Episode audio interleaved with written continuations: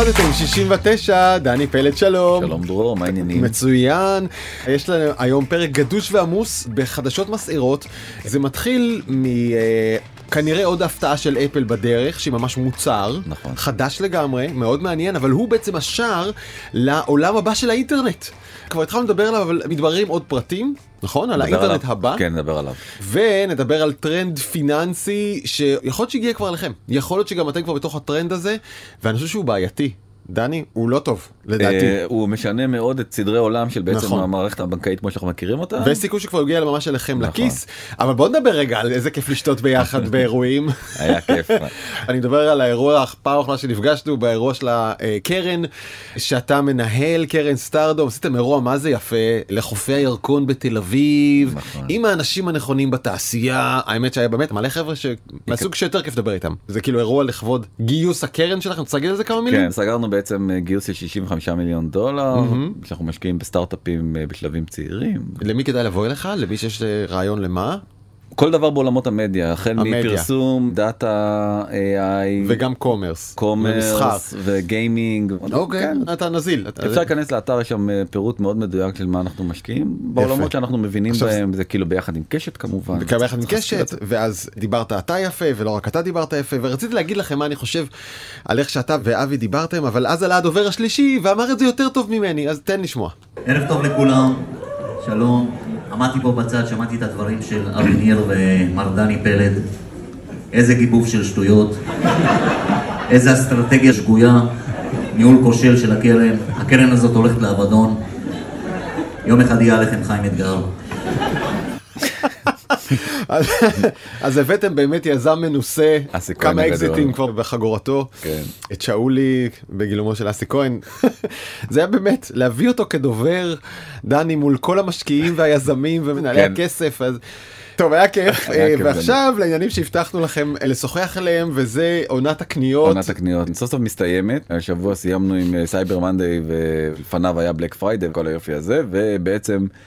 לפי ארגון הריטיילרים האמריקאים אז עוד פעם ישברו כל השיאים והשנה בעצם יקנו בסדר גודל של 850 מיליארד דולר בארצות הברית בתקופת הקניות ועל זה עלייה מאוד מאוד יפה של בין 8.5 ל-10.5 אחוזים. ואני שואל אותך שאלה מה אתה קונה עם מה אני קונה? כן נגיד אתה עכשיו צריך לעשות קנייה קודם כל אונליין אני לא קונה אבל כשאני קונה זה כרטיס אשראי נכון. בגלגוליו השונים זה לפעמים בטלפון או משהו אבל כן כרטיס אשראי. יפה אז באמת כרטיסי אשראי שולטים ברוב המוחלט של העסקאות.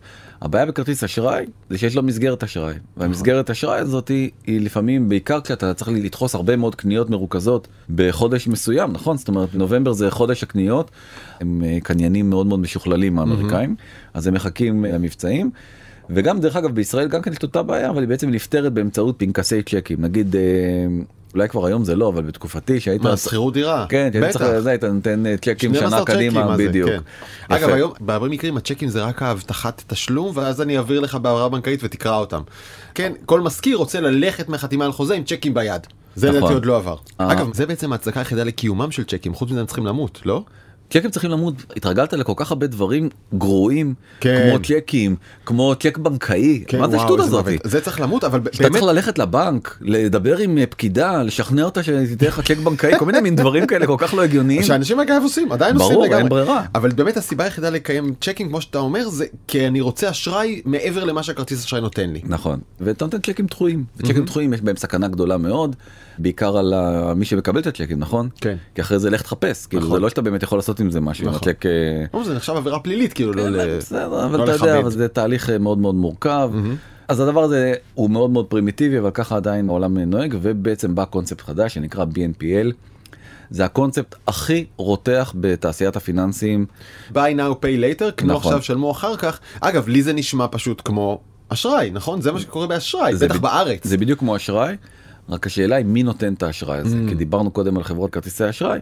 בוויזה יש לך עשרת אלפים עשרים אלף בסוף זה נגמר ורצית לקנות עוד אז לי זה קרה דרך אגב פעם אחת שהייתי בארצות הברית, הייתי צריך לשלם גם על המלון וגם קניתי איזה משהו. אה, נכון זה קורה הרבה בחו"ל אתה אמרו לי צודק. "אין, אתה לא יכול להשתמש בכרטיס הזה יותר. זה כן. קרה לי זה כאילו היה הלם אתה יודע אתה פתאום אוקיי אז מה אני עושה. זה כאילו קשור לי את הידיים ממש. זה אין מביך גם. נכון וגם אין לך איזה בעיה כאילו זה לא שאתה עכשיו אה, אבל יש לי כסף גברת תאמיני תסתכלי לי לי בחשבון בנק. אז 45% מהאמריקאים זה מספר כל בן אדם שני יקנה באמצעות buy now pay later איך הדבר הזה שאמרנו שוב זה אשראי שקורה מחוץ לחברת האשראי מחוץ לוויזה ומאסטר קארד. ובעצם כבר עכשיו בשנת אה, 2021 זה במקום השלישי במקום הראשון בארצות הברית זה debit card שזה בעצם על הכסף שיש לך credit card זה כמו בישראל. ובמקום השלישי בפער לא גדול מאחורה Mm. BNPL ומה BNPL הזה גורם לזה שאנשים יקנו יותר.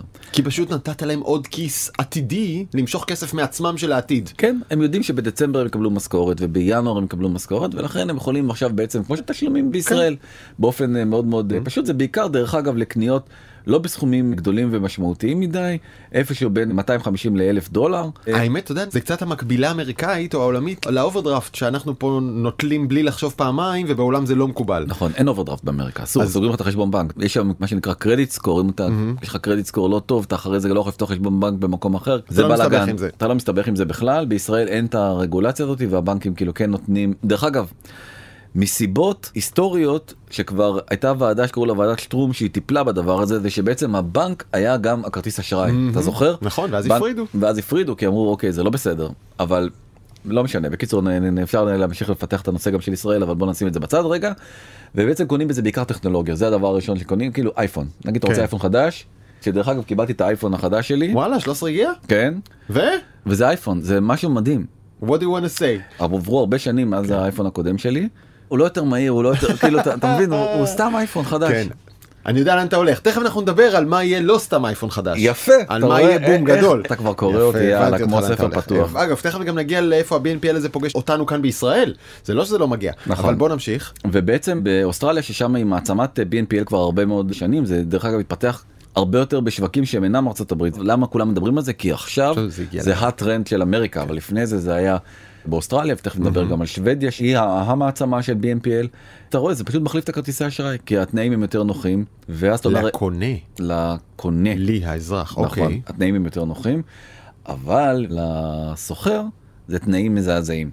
כי אם בוויזה הוא משלם אה, דולר 58 ועוד אה, 10 סנט על כל עסקה ובמאסטר קארד דולר 89 ו10 סנט על כל עסקה אז בקלרנה שזו החברה הכי גדולה בעולם הוא משלם 5% ועוד 30 סנט על כל עסקה ובאפירם שזו חברה אמריקאית מאוד מאוד מאוד מצליחה 6% ו-30 סנט לכל עסקה. כלומר מה אתה רוצה לומר שחברות ה-BNPL קנה עכשיו שלם אחר כך הן בעצם חברות אשראי חדשות שמתחרות בוויזה ומאסטר קארד והן מבינות שכוח השוק נמצא יותר בידיים של הצרכנים מאשר של הסוחרים אז הן נותנות תנאים יותר טובים לצרכנים והם מאלצים את הסוחרים להתקפל ולשלם את העמלה במקומם. הסברת את זה הכי כן. טוב שרק אפשר ולא רק זה גם הדור של הצרכנים משתנה כי בעצם הדור שלנו הוא דור מאוד מאוד שמרן אתה יודע התרגלנו שיש לנו מסגרת אשראי של 20 אלף שקל בוויזה עם זה אנחנו חיים. אנחנו סלח לי על השמרנות, אני שונא את כל זה. אני חושב שכל זה זה חינוך פיננסי איום ונורא.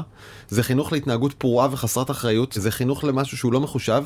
ואני אומר לך, גם כשהרווחתי והיו ימים כאלה 2,000 ו-6,000 שקל בחודש, לא הייתי במינוס. אין מינוס, אני מוציא מה שיש לי. אתה צודק במאה אחוז ואתה גם אה, נתלה באילנות מאוד מאוד גבוהים תכף אני אספר לך מה בדיוק אבל רק נחזור שנייה לעניין הזה של החילופי דורות ובעצם ג'נריישן Z ומילניאלס הם אלה שמשתמשים בשיטת תשלומים החדשה הזאת הרבה יותר מהדורות אה, הקודמים וסקוט גלווי.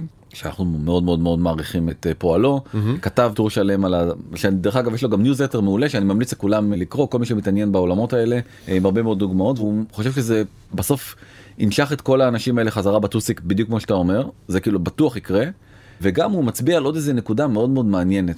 וזה בעצם הפחד של הדור הצעיר מחוב של כרטיסי אשראי כי בעצם אמרנו חוב של כרטיסי אשראי יכול להביא איתו פגיעה בדירוג שלך ואז אתה לא יכול לקנות דירה אתה לא יכול לקנות בית אתה לא יכול לקנות אוטו כי כולם תמיד יכולים לראות את הקרדיט סקור שלך וזה מחוץ. וזה מחוץ זה לא נספר אה, זה כל הקטע. יפה כלומר, האמריקאים זה הכי קומבינה ישראלית, אני לווה כסף, אני חייב כסף, אני במצב גרוע, אבל זה לא נכנס לדירוג האשראי שלי וזה לא פוגע לי בתשלומים העתידיים. יפה מאוד אז בעצם 17 17 אחוז מהאמריקאים הצעירים פוחדים ממלחמה 20 אחוז פוחדים ממוות. אבל 33 אחוז פוחדים מחוב בכרטיס האשראי. אתה קולט את הטירוף? מדהים, שיחסום להם את הבנק או יפגע להם בדירוג האשראי או דברים כאלה שהם, א', מה לעשות, זה יותר יומיומי ומוחשי. כן, אני מניח תביא לי מלחמה תביא לי מלחמה רק- עזוב אותי מחוב של כרטיס אשראי. תרשה לי להיות חיובי לשנייה, אני יודע שזה יפתיע אותך, אבל אני חושב שזה שעבור רוב האמריקאים הצעירים מלחמה זה לא פחד מוחשי, אם הייתי שואל את זה אחרי מלחמת וייטנאם, מלחמה היה הפחד הגדול. היום מלחמה זה דבר שהם פחות חווים אותו באופן מוחשי, זה טוב. וגם מוות הם פחות, זה טוב שזה יתרחק להם יותר. נשאר חוב בכרטיס אשראי שזה גם בעיה כלכלית וגם בעיה תדמיתית. אבל שזה יהיה הדבר שאתה הכי תפחד ממנו יותר ממלחמה וממוות בוא זה קצת בואנה, מוזר. אני רוצה עולם שבו אנשים הכי מפחדים מציפורן חודרנית. בעיניי זה אחלה. אבל הקטע הזה של אני יכול לקחת הלוואה, אבל לא לשלם את המחיר האמיתי שלה, לא לתפוס את המחיר האמיתי שלה, ולחמוק מה... שמע, זה על הפנים. ואגב, הם משתמשים בזה במקום החוב באשראי, או בנוסף לחוב בכרטיס האשראי. אני מניח שזה מחליף אני. מתאר לעצמי. בקיצור אוקיי. בוא נדבר על השלוש חברות המובילות החברה הגדולה ביותר היא משוודיה והשתיים הבאות מארצות הברית. החברה הגדולה קוראים לה קלרנה הם היו הגוף הראשון שבעצם פיתח את הדבר הזה יש שם פאונדר שנקרא סבסטיאן סימטקובסקי והוא פרסם בדיוק בטוויטר שלו בגאווה גדולה איך אפליקציית קלרנה שנותנת את האשראי הזה של קנה היא- עכשיו היא אחר כך. היא מעל שופיפיי ומעל אמזון ומעל אצי ומעל שיין. זה דבר אה, מדהים. מדהים. היא האפליקציה השנייה הכי מורדת בעולמות ה commerce בארצות הברית. נכון. עוד פעם, אם אתה רואה ש-45% מהאמריקאים יכולים להשתמש בשירות הזה, אז אתה מבין שזה מה שהולך אז לקרות. אתה מבין שזה מה שהולך לקרות ולכן היא כל כך מצליחה ובעצם שוודיה הפכה להיות איזה מין סצנה כזאת ואולי סיליקון וואלי הבאה כי יש גם את החברה הזאת שהיא חברת ענק וגם את אה, ספוטיפיי שתי חברות שוודיות מטורפות והם אפילו עכשיו כמו שאמרת בעצם מחליפים אולי את כרטיסי האשראי ועכשיו הם מתכננים גם להנפיק כרטיס אשראי משל עצמם ביחד עם ויזה שזה מוזר קצת עולם ישן עולם חדש. אבל איך פתאום למה זה ויזה מנסה לעכב את מותה שלה? בוודאי. אוקיי. ולמה כל הדבר הזה קורה? כי בעצם הוא לא יכול היה לקרות עד שלא היו אנשי הון סיכון כמוני, אני קטנצ'יק אבל אתה יודע, אתה גדול מאוד. לא אני קטנצ'יק. אפילו שאולי ירד עליך. נכון, כן. אבל כמו אה, מסאיושי סאן, אותו בחור שבימפם את אדם נוימן שלנו. אבל גם עוד הרבה סטארט-אפים כן מצליחים. נכון, כן. עוד המון סטארט-אפים מצליחים, למרות שדרך אגב היה לו עוד פעם מחיקות עכשיו ברבעון האחרון מטורפות בגלל דידי אה, הסינית. הסינית. כן. אנחנו מדברים על סופטבנק שזה בנק השקעות הגדול בעולם. כן. כן. קרן אה, ההשקעות הגדולה בעולם. עד עכשיו כל הפתרונות אשראי האלה היו תלויים במי? בבנקים. והבנקים היו מבינים כאילו אם אתה תלך לפתרון אשראי של סטארט-אפ אז אתה לא תלך אל הבנק אז אין להם אינטרס לממן את זה. כן. אבל פתאום עכשיו באים בריונים חדשים VCs וקרנות private equity ואומרים אחלה הבנו. את הרצון שלכם לשמר את העולם כמו שהוא זה יופי. דרך אגב בדיוק בדיוק בדיוק עכשיו אני חושב על זה פעם ראשונה אותו נאום שנתן ג'ק מא. על הבנקים המסורתיים הגרועים, את ההנפקה, בדיוק, כן, כן. שפירק את ההנפקה של אנט, הוא אמר בדיוק אותו דבר, זה בדיוק אותו סיפור, גם כן, הם נותנים הלוואות בתנאים הרבה יותר נוחים, הוא עצבן מאוד את שי ג'ינפינג עם זה שהוא בעצם נכנס בממסד הזה, אבל- הסיני. אבל הוא כאילו סטארט-אפיסט, הוא אומר, "בוא, אני עכשיו, יש לי את אליפיי, אני יודע כן. לתת יותר טוב אשראי מכל אחד אחר, לא צריך אתכם יותר. וזה מאוד מאוד עצבן את אה, זה והם אה, אמרו לו לא אז אנט פייננשל לא יהיה הנפקה. כן. אה, ואותו דבר גם פה. ובעצם החברות האלה מייצרות שוויים מטורפים. אז הקלרנה הזאתי עכשיו שווה 46 מיליארד דולר. האפליקציה הקטנה שנותנת לכם אשראי. והקטע הבאמת מטורף זה שהיא שווה יותר מבנק ברקליס יותר מדויטשה בנק ויותר מקרדיט סוויס. מעצמות של מאות שנים חלקן. אה, שכל מה שהיא עושה זה כשאתה נכנס לאמזון ורוצה. לקנות אייפון יש לך עוד אופציה אפשר לשלם ויזה מאסטר קארד או בקלרנה. זהו זה הביזנס. כן. וזה שווה יותר מדויטשה בנק. בזכות אותו מסאיושי סאן שדרך אגב אתה יודע time will tell אם אה, באמת זו הייתה השקעה טובה או לא בינתיים. נכון. אבל בינתיים- צ- צריך רגע להבין דבר אם הבנקים נגיד או גם חברות האשראי נותנים קרדיט ואנחנו רגילים אליהם אתה יכול להתחרות בהם אם אתה מביא שני דברים בסיסיים. אני חושב אחד ממשק משתמש שיותר מדבר לדור הצעיר וגם נכון. שמותג שוואלה ויזה זה משהו של סבא שלי. אומר לעצמו הדור Z תביא לי משהו שמדבר אליי וזה מדבר אליו. ושתיים אם יש לך אלגוריתם יותר מתוחכם שיודע לנתח יותר נכון את רמת הסיכון ואת הכוח שלך בשוק הוא נותן לך תנאים אולי יותר טובים וגם מודד את הסיכון שלך באופן שאולי בנק כבד וישן לא יודע לעשות. ואז הוא יכול לתת לך אשראי אטרקטיבי יותר ממה שהבנק או ויזה נותנים לך. נכון. ודרך אגב הבנקים אה, אני חושב בלחץ גדול מאוד. אפילו בישראל אה, מעצמת אה, פינטק עם הרבה מאוד אה, סטארט-אפים מאוד מאוד מצליחים בעולמות הפינטק. בדיוק קראתי שבוע שעבר שבנק לאומי דרך זרוע השקעות שלו לאומי טק עכשיו מקים קרן של 150 מיליון דולר של השקעה בסטארט-אפים אבל כבר יש קרנות מאוד מאוד מאוד טובות שכבר עושות את זה רק הם מבינים שהם חייבים מהר מהר מהר לעלות על הרכבת הזאת כי פשוט הקרנות גם בישראל עושות את העבודה של הבנקים משקיעות בסטארט-אפים הכי טובים. למרות שהן מבינות פחות מהבנקים כי הבנקים מבינים את המערכת הבנקאית הרבה יותר טוב מכל אחד אחר ועדיין הם מצליחים לנצח אבל בעול. כשהדורות מתחלפים והטכנולוגיה מאפשרת דברים חדשים בעצם השאלה של בנק לאומי זה האם לא רק אם הם יצליחו להשקיע בזמן בסטארט-אפים שהם יצליחו האם יצליחו להבין את העולם הזה ולהטמיע אותו לתוך הבנק לנער את הבנק לפי הערכים וההזדמנויות החדשות האלה. נכון. זה האתגר שלנו. החברה השנייה זה הפירם, הפירם זה חברה שהקים אותה מקס לבצ'ין. שהיא גם עושה אותו דבר כמו קלאונה, אותו כן? דבר, תכף נספר למה הוא גאון, הוא חלק מחבורה מאוד מאוד מאוד מוצלחת, ובעצם זו קבורה שכבר נסחרת בבורסה, בנסדק בארצות הברית, כמעט ב-40 מיליארד דולר, ואתה רואה, אז יש להם זה pay at your own pace, תשלם בקצב שלך, אותו דבר, זה מדהים כי הם חבורה. Dream Team, אתה יודע, זה קצת כמו הביטלס כאילו של הטק, באמת, אני לא מגזים בכלל. יש שם את פיטר תיל, שאולי הוא נחשב לאחד המשקיעים הכי אגדיים, אה, והוא בעצם היה המנכ"ל של אה, פייפל, ויש שם את אילון מאסק, שדיברנו עליו לא מעט, ויש שם את ריד הופמן, שאחרי שהוא עזב את פייפל, הלך להקים סטארט-אפ קטן שנקרא לינקדאין, ויש שם את מקס לפטין, שעכשיו הקים את אה, הפירם שעליה דיברנו, והפירם... The PayPal מאפיה. The PayPal מאפיה ככה קוראים להם. הפירם ספציפית גם סגרה עסקה עם אמזון. עסקה מאוד מאוד מאוד משמעותית. עכשיו למה זה משמעותי? בגלל מה שאמרת קודם. כי אמזון הודיע לוויזה באנגליה. חברים נמאס לנו לשלם את העמלות הגבוהות האלה שאנחנו משלמים לכם מינואר 2022 אי אפשר לשלם בוויזה באמזון באנגליה אתה קולט את ה... אני לא קולט את זה. זה, זה ו- עוד שנייה זה עוד חודש. כן. אומרים שבעצם זה, לא, לה- נו, זה לא יקרה. כן בדיוק שזה כנראה לא יקרה לא באמת בסדר, אבל זה איום זה שוט אבל הראינו שאמזון משלמת לאפירמה הרבה יותר מאשר לוויזה. אז נכון. אולי לא?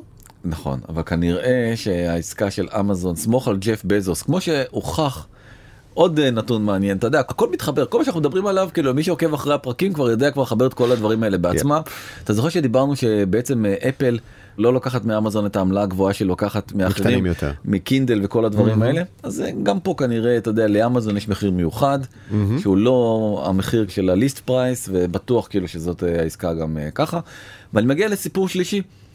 סקוור קנתה חברה אחרת מאוד מאוד מאוד מצליחה בתחום הזה שנקראת אפטר פיי. רגע רגע סקוור חברה שמאפשרת לחנויות לגבות תשלום בכרטיס אשראי. זה לב הסיפור אתה רוצה למכור אה, אהילים אתה צריך אה, סקוואר בשביל להיות מסוגל לסלוק כרטיסי אשראי אצלך ועוד שלל תכונות נלוות מסביב והדבר הזה נשלט על ידי ג'ק דורסי שהוא היה עד לפני רגע מנכ"ל משותף גם של סקוואר וגם של טוויטר אגב סקוואר שווה פי שניים. אה, עשיתי לך ספוילר תמשיך. שווה פי שלושה, פי אבל שלושה. אה, כן, ובאתמול בהודעה מפתיעה בעצם אה, ג'ק דורסי הודיע שהוא פורש מתפקידו כמנכ"ל טוויטר, הוא גם ה founder של טוויטר, הוא לא רק מנכ"ל טוויטר, הולך להחליף אותו ה-CTO, שזה מאוד מאוד מוזר ש-CTO הולך להחליף mm-hmm. מנכ"ל. פרג. כן, פרג אגאווי. אגרוואל. כן, הולך להחליף אותו, שיהיה לו בהצלחה. ואתה יודע, אני חושב שזה היום שבו אה, פרופסור סקוט גלווי, שקודם הזכרנו, הוא רקד על שולחנות, הוא שבר שמפניה כאילו, כי הוא כבר שנים מטיף לזה שדורסי לא יכול למנכ"ל שתי חברות כל כך מהותיות באותו זמן. אי אפשר 50-50 משרה גם על חברת ענק כזאת וגם על כזאת. אז מה אומר על אילון מאסק שמנהל ארבע? שאלה טובה. לא? עליו הוא לא מיילל, משום מה, כן. לא יודע. אה, כי היה מושקע בטוויטר, פרופסור ג'י, זה למה. אוקיי. אוקיי. למה הוא בחר להישאר ב Square ולא בטוויטר שהוא ייסד וזה ה baby שלו. יפה, עם כל האימפקט הזה של טוויטר. את שתי החברות האלו הוא ייסד, גם את Square וגם את אה, טוויטר, אבל ב Square הוא כבר מגיע לשווי של מעל אה, 100 מיליארד דולר, ובטוויטר 30 ומשהו מיליארד דולר, שזה כמעט המחיר של הרכישה של החברת תשלומים הזאתי. אה, זה אתה הצ- מבין? זה הצעצוע כאילו- החדש ש Square קנתה הוא בגודל של כל טוויטר. כמעט, כן. זה פשוט לא נורמלי. זה 36 וזה 29, אבל כן, קרוב מאוד. כן. זה קצת כמו ציפור בקן שרואה שני גוזלים בוקעים והיא בוחרת בחזק יותר ואת החלש יותר היא עם הרגל כזה בועטת החוצה. נכון. עכשיו, מכיוון שזה עניין אה, מקומי, בכל מקום בעולם קמים עכשיו סטארט-אפים של אה, buy now pay later, ויש באמת המון המון המון המון שירותים, אפילו בישראל הקטנה שלנו, יס. גם יש שירות כזה שנקרא Blender Pay. מי שקנה עכשיו בבאג ב Cyber Monday יכול היה לבחור בעצם ב Blender Pay ולקנות באשראי חוץ בנקאי את המוצרים ולפרוס את התשלומים ואז זה בעצם לא פוגע לו במסגרת האשראי של הכרטיס אה, אשראי אבל כן. הכל נשמע טוב ונהדר ונפלא וזה לא לי. אוקיי לא נכון, לי. אמרת אז באמת כל אדם שלישי מחמיץ תשלום שזה פשוט מספרים הזויים ואז יש קנסות מאוד מאוד מאוד גדולים. ומכיוון שהדבר הזה הוא לא תחת רגולציה כי זה לי- סטארט-אפים. אני לא יודע? מי שמאזין עכשיו לא שומע את הפרצוף שאני עושה לך של אמרתי לך שזה ייגמר רע. אם כל אדם שלישי מחמיץ תשלום זה אומר שגם השליש הנוסף נחנק תחת לא לא מחמיץ אבל נחנק נכון כלומר אנשים מתפרעים בקניות כשהם לא יכולים לעמוד בזה. זה בלון שכל הזמן מפמפמים אותו עוד ועוד ועוד ועוד ועוד. אז המדינה הראשונה שבעצם מתחילה להפעיל רגולציה חריפה בעניין הזה זה הבנק המרכזי האוסטרלי שהודיע. שבעצם כלומר זה המקום שהממשלה מתערבת ואומרת כן. רגע נעזור לא ניתן לחברות האשראי לנקנק אנשים ככה. על הסטארט-אפים האלה זה לא כן. חברות האשראי הרגילות כן אבל חברות האשראי אתה חושב על ויזה זה לא נכון. אומרת, אז אה, החברות האלה אם הם לא יוכלו לשלם זה בעיה שלכם כנותני שירות תעשו בדיקה יותר טובה אל תיתנו את האפשרות הזאת למי שאתם חושבים שהוא לא יכול לתת מדהים. כן זה באוסטרליה. וגם אה, חברת אה, פרלמנט אה, ממפלגת הלייבור בשם סטלה קרייסי אמרה השבוע שבאמת גם אנגליה חייבת דחוף לעשות רגולציה לדבר הזה כי זה הולך ונהיה סכנה גדולה. בצדק גמור. אני אומר עוד פעם זה באמת פותר בעיה שבעצם בכל העולם אתה רואה כאילו איזושהי היפרדות יש אנשים נורא נורא נורא נורא עשירים ועמידים שיכולים מצחיק. לקנות מה שהם רוצים ויש אנשים שלא מצליחים והולכים לפתרונות כאלה או גרוע מזה לא קונים בכלל. והשנה הולך להיות שיא מחקר איך חדש. גרוע מזה? זה טוב מזה. כן. הבעיה היא זה עודף הקניות ועודף האשראי. עדיף שלא יהיה אשראי ושלא יהיו קניות. נכון אבל אז אתה לא תביא בגרב על הקריסמס לילד שלך את האוטו שהוא כל כך רצה זה עצוב. תשמע, קראתי במוסף הארץ ראיון עם אה, סביבתנית, שכחתי את שמה ושכחתי את שם הכתבת, סליחה, שאומרת כל עולם האקלים מפיל על הקונה הפרטי את האחריות, תקנה פחות, זה אשמתך, תמחזר זה זה, לא, הבעיה זה שמייצרים יותר מדי דברים ומוכרים יותר מדי דברים, ואז נותנים אשראי בשביל לקנות את הדברים שאתה לא צריך, ואתה מזהם איתם את הכדור. אני אוהב את הראייה הזאת. והשנה מחקר של דלויט 11.5% מהאמריקאים לא יקנו כלום. שיא. זה מצטרף לעוד איזה כתבה מאוד מאוד מבהילה שפורסמה בסוף שבוע בניו יורק טיימס זה שאחוז השודים בארצות הברית לחנויות אה, כאלה כמו נימן מרקוס ומייסיס וחנויות שקונים בהם צעצועים שובר אה, כל שיא כן. זה מדהים גם כן אה, יש שם איזה סרט בהקלטה של הניו יורק טיימס אתה רואה 80 איש פורצים לחנות פורצים פיזית. כן ושודדים אותה. זה לא נקרא שקניתי לחג, זה נקרא שגנבתי לחג. נכון אז אני אומר עוד פעם כי מה שקורה זה שפשוט אנשים העשירים עשירים הרבה הרבה יותר והאנשים העניים עניים יותר. אז אני באמת שואל האם ה-11 אחוזים וחצי האלה שלא קונים משהו לחג, זה מתוך אילוץ, היו רוצים אך אין להם ממה, או מתוך בחירה, בוחרים שלא לרכוש כי יש להם כבר מה שהם צריכים. ואומרים למה לזהם את הכדור על מה? אני לא קניתי אפילו מוצר אחד. ומי אוקיי. אתה הכי אוהב לדבר מכולם? אה, מזמן לא דיברנו על פייסבוק, נכון. האם אנחנו הולכים לקצץ את מר צוקרברג לחתיכות קטנטנות? לא. האמת באמת? שלא, כן, לא, לא. האמת שלא. בכלל גם- גם מדברים קצת על אה, מרק צוקרברג כי בעצם מרק צוקרברג הוא רק אה, משמש בשביל להרים לי לנושא הבא. הבטחנו לכם את עתיד האינטרנט, עכשיו מדברים על זה, הנה זה מגיע. נכון דיברנו על המטאוורס ההמצאה הזאת של מרק צוקרברג שתכף ניכנס ונפרשן אותה טיפה יותר לעומק. מטאוורס בעצם לא יקרה לפי מורגן אה, סטנלי. עד ש... The Fat Lady Sings במקרה הזה ה Fat Lady קוראים לה טים קוק נכון אוקיי. זאת אומרת זה בעצם מה עד שבעצם שאפל לא תיכנס לתמונה זה לא יקרה. לא יקרה לא יהיה מטאוורס זה אוקיי. בעצם הבשורה אבל אני צריך הגדולה. להזכיר מהו מטאוורס. מטאוורס, לפי מה שאומרים כעת, זה בעצם העתיד של האינטרנט, והכוונה היא לעולם תלת ממדי. תחשבו על משחק, משחק מחשב, שאתם דמות, נגיד עם רובה שרצה ויורה, העולם הזה הולך לגדול, ויהיה בו גם מקום, יהיה בו גם קניון, שאתם תלכו ותקנו, יהיה בו גם בית ספר או הרצאות, יהיה בו מקום לעבוד, לעשות פגישת עבודה, הכל כשאתם בתור דמות, והאנשים שאתם רואים בתור דמות, לזה קוראים מטאוורס, ועל זה פייסבוק הולכת, ולא רק היא, אמרנו גם רובלוקס שם ומייקרוסופט שם, וזה בעצם נחשב היום להעתיד של האינטרנט. נכון מאוד. אוקיי. ובעצם אולי האנליסט הכי הכי הכי אמין של אפל שנקרא מינג צ'י קואו זרק פצצה ביום שישי. פצצה גדולה מאוד שגם כן. אתה יודע דיברנו שבוע קודם על הרכב האוטונומי של אפל שקרוב אלינו מאוד אז הרבה הרבה יותר קרוב מהרכב האוטונומי זה בעצם המשקפיים שאפל הולכת להשיק שהם יהיו בעצם חלון הכניסה לעולם הווירטואלי. הם יהיו משקפיים של AR ו-VR ביחד כן. עם מסכי 4K בתוכם. אז אם אה, שאלתם את עצמכם איך נכנסים לתוך אותו מטאוורס אז זאת התשובה דרך משקפיים זה כבר לא מכשיר שאתם מחזיקים ביד או מסך שמתבוננים בו אלא משקפיים שמרכיבים על העיניים בין אם ענקיות כאלה כמו אוקולוס ובין אם הקטנות אלגנט האלה של אפל אתם מסתכלים דרך המשקפיים ואתם מרגישים שאתם בתוך עולם. והוא אה, יהיה זמין לעונת החגים הבאה ואיך תשלם עליו? דני עם now pay אם- later אני מוכן. לשלם על זה באמת אני רוצה את זה. רוצה זה את הולך לעלות הון זה הולך לעלות כן. כנראה 3,000 דולר זאת הערכה. זה הולך להיות בניגוד לכל התחזיות הדי מדהימות והדי הגיוניות שבעצם זה יתחבר לטלפון זה הולך להיות מכשיר stand alone יהיה בו את ה chipset M1 שה chipset M1 זה הצ'יפ שיש בתוך המקים.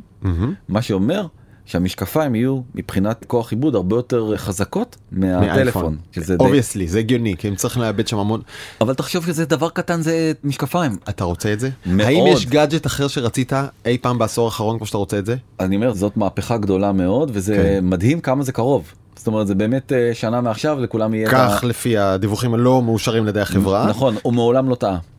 וואלה. אוקיי. מעולם הוא לא טעה. עכשיו חשוב להגיד אני רוצה את זה לא כי אני כזה Apple fanboy אלא כי אני סקרן נורא על ההרפתקה הדיגיטלית הבאה שמגיעה לעולם ומהאייפונים כמו שאמרת לפני רגע כבר קצת נמאס לנו זה אותו דבר די זה גם אותו דבר וגם באמת בסופו של דבר החוויות הולכות ונהיות הרבה הרבה הרבה יותר אה, אימרסיביות, כן מקיפות. מבוססות- נכון מבוססות AR. והדבר הכי טבעי זה שהם באמת יהיו במשקפיים כאילו להוריד את הראש ולהסתכל בטלפון. ואז אתה רואה בתל אביב כל מיני אנשים אתה יודע נתקעים בעמודים וכל מיני אתה מכיר את זה? לא נתקעים בעבודים אני שהם חוצים הרמזורים באדום כל הזמן. נעמדים במקומות אקראיים. פשוט הבן אדם באמצע הרחוב עומד ומסתכל בטלפון. זה כבר לא מוזר זה ככה זה פשוט אנשים תקועים כמו עצים. עומדים מסתכלים להם.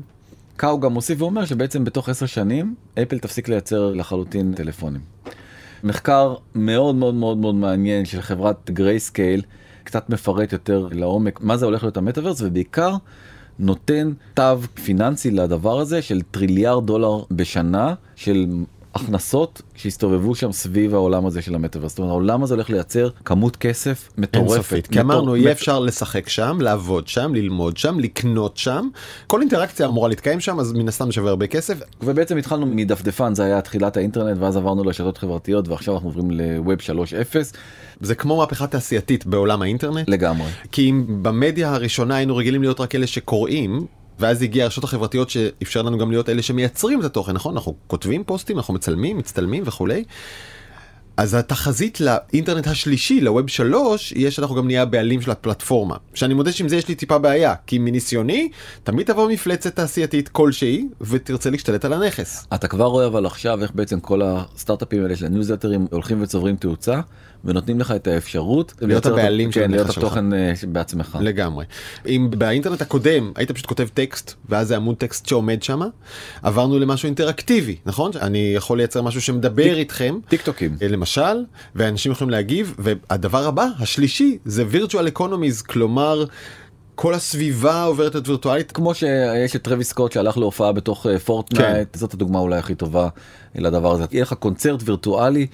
במקום שילדים ימותו כי מורחים אותם בגדרות הם פשוט ייכנסו מהבית שלהם לתוך אה, הופעה של טרוויס סקוט ויראו אותה כלכלת ההופעות לצורך העניין תעבור או תתרחב מזאפה מפארק הירקון לעולם וירטואלי שם אתה רואה את ההופעה. חד משמעית אתה גם לא תצטרך להשיג כרטיסים בשביל להגיע להופעה שזה לא נוח ולא זה זה פשוט תהיה חוויה הרבה הרבה הרבה יותר טובה ומוצלחת והרבה יותר אה, immersive ית זו מילה שאני שונא אבל משהו שאתה שקוע בו עד צוואר שאתה כולך בפנים. כן ובעצם אה, אנחנו עברנו ממחשבים אה, אישיים כשישבו לנו קופסת מתכת גדולה עברנו למכשירי mobile ובעצם שהכל נמצא ב cloud והכל יעבור לרשת הבלוקצ'יין והכל בעצם יהיה מאובטח ושמור וכל ה-NFTs שדיברנו עליהם בעצם מה ששלך שלך ומה ששלי שלי.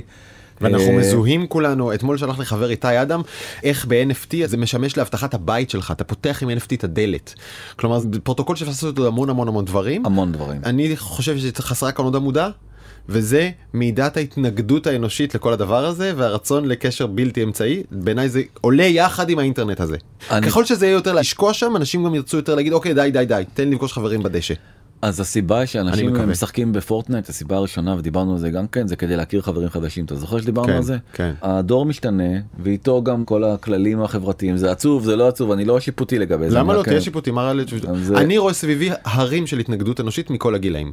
לא התנגדות רצון לאזן יותר טוב. אותי אתה לא צריך לשכנע אה, אני- אוקיי. זה ברור שזה המצב לא כי אתה יודע, רוצה זה- לשים את הילדים שלך בתוך משקפיים ולשכוח מהם עד גיל 18. נכון נכון. אני גם עושה את זה מה זה רוצה אוכלים בזונדה? טוב בוא נמשיך.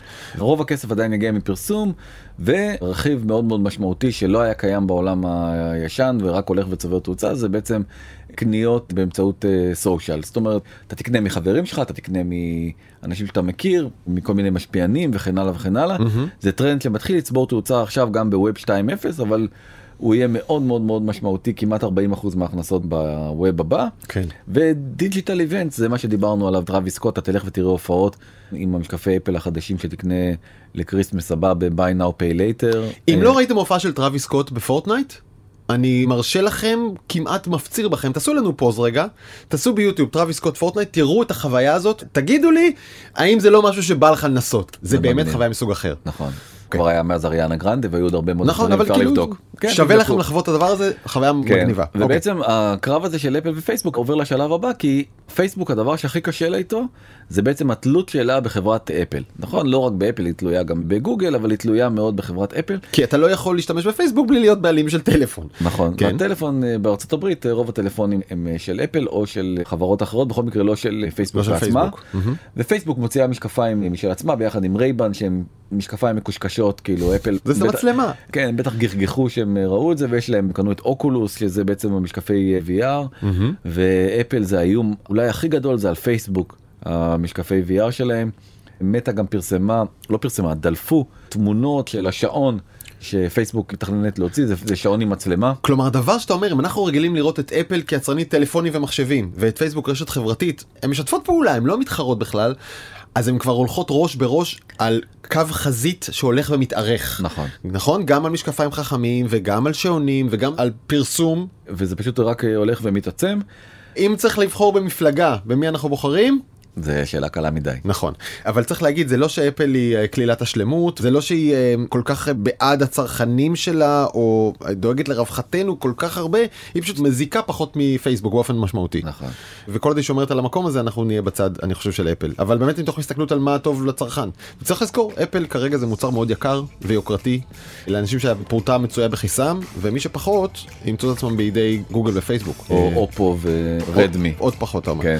אלברט איינשטיין מסכם את זה יפה, הוא אומר אני אף פעם לא חושב על העתיד, הוא מגיע מהר מספיק. הוא גם מספיק מהר. כן. אה, אפשר להשיג אותנו בוואטסאפ ב-0376766012 או לשלוח לנו אימייל בזמן את קשת כיף כיף כיף. נגיד תודה לעורכת אפרת מירון למפיקה נטע ספילמן למוטי אוננה שסידר לנו פה את כל העסק הזה ולחברים בנקסטר זוהר צלח ניצן כרמלי ודנה גוטרזון תודה רבה על העבודה הנהדרת שלכם אתם מוזמנים להירשם ולשלוח לחברים תמצאו חבר אחד שאתם אומרים לעצמם הוא חייב להקשיב לשיחה הזאת תעדכנו אותו כי חבל הוא מפסיד פרגנת לנו. בסוף מותר דני פלד תודה היה כיף. תודה רבה. יאללה ביי.